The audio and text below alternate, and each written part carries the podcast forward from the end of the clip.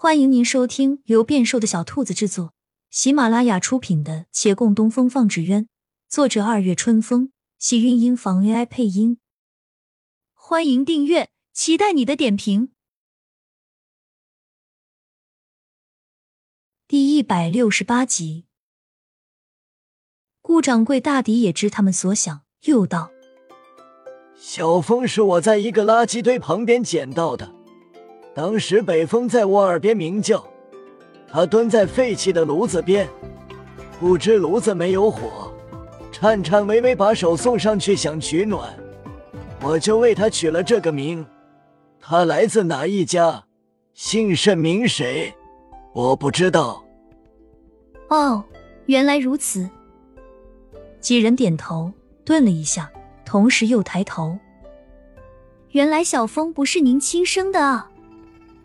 有什么好稀奇的，此事你们这儿孟小哥就知道。怎么，他没跟你们说啊？骆长青摇头，孟寻这会儿还在睡觉，他有时心大，有时候又心细如尘，也许这事儿他听过就忘记了，也或许他思量着涉及别人隐私，不便多告知他人，总之他从未提起过。顾掌柜便道：那时候天子年幼，乱臣当道，民间多疾苦，孤儿数不胜数。他的目光掠过月兰，想说什么，但又绝不合适。月兰替他继续道：没错，我们几个都是孤儿，所幸有人收养。你们比我家小风幸运，很小就被收养了。小风在世间多受了好几年的苦，我才遇到他。他又看向骆长青：你也比我幸运，他们如今还基本能在你身边陪你。我那个杀千刀的小风，一走就不知道回来。听他这般说，沈芊芊向前倾了倾，可杨连奇伸手悄然一拦，他只好又坐了回去，想说的话憋在了肚子里。骆长青安慰道：听阿玲所言，小风在京师过得很不错，你也不用太担心。我不担心，我生气。他咬牙切齿，生了会儿闷气，又回到眼前。对了，你们既然要去请于奇老先生出面，那就赶紧去吧，他能来主持局面最好。二人点头，大家正欲告退，忽而见陈生红拍了拍桌子，疼的一下站起来。不行，我不同意。不同意什么？几人呆住，惶惶看他。我刚想起来，你们方才是不是在商量改双尺比例？我跟你们说啊，这纸鸢规格比例都是固定的，绝对不能改啊，反正我是不会同意的。几人沉默了一下，顾掌柜一扬手：走了走了。杨连奇与沈芊芊点头，随他往外走。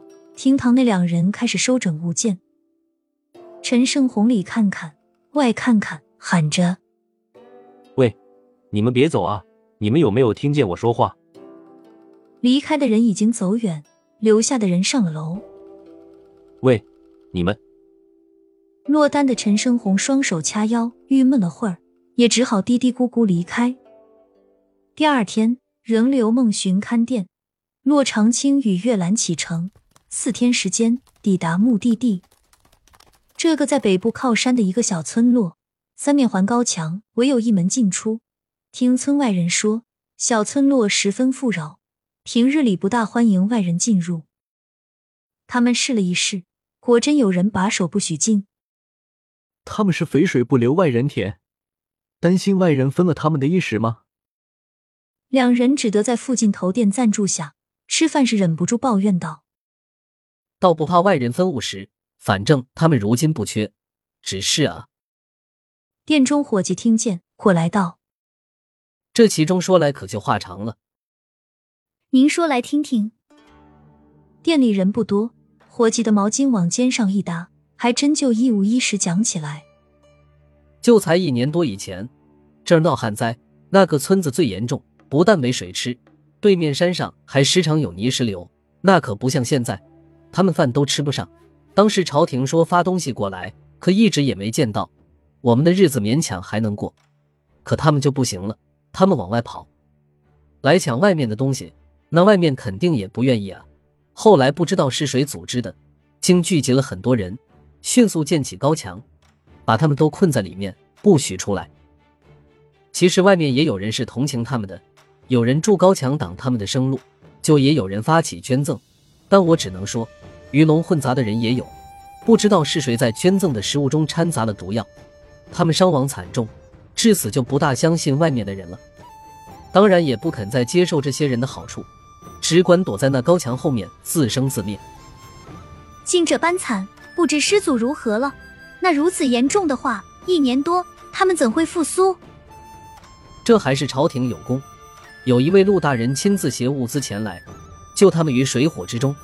据说那陆大人带来的东西够他们几辈子用，还帮他们修了防护坝抵挡石流，而如今他们在里面自产自足，也不消耗什么，现在倒是过得比我们都好很多了，那高墙也不拆了，以前是外面人防备他们出来，如今正好用来抵挡外人。陆大人？哪一位陆大人？这我就不知道了，只知道那大人很是年轻，也很俊朗。两人相视而望，彼此一笑，可是又有忧虑。那我们是不是也进不去了？倒也不是全不让进，他们也嫁娶外人，亲属可进。那就更难了，我们也不是这里面的嫁娶之人亲属。那就还有一个办法，但此法子不能叫他们知道，我小声跟你们说。亲亲小耳朵们，本集精彩内容就到这里了，下集更精彩，记得关注、点赞、收藏3连哦，爱你。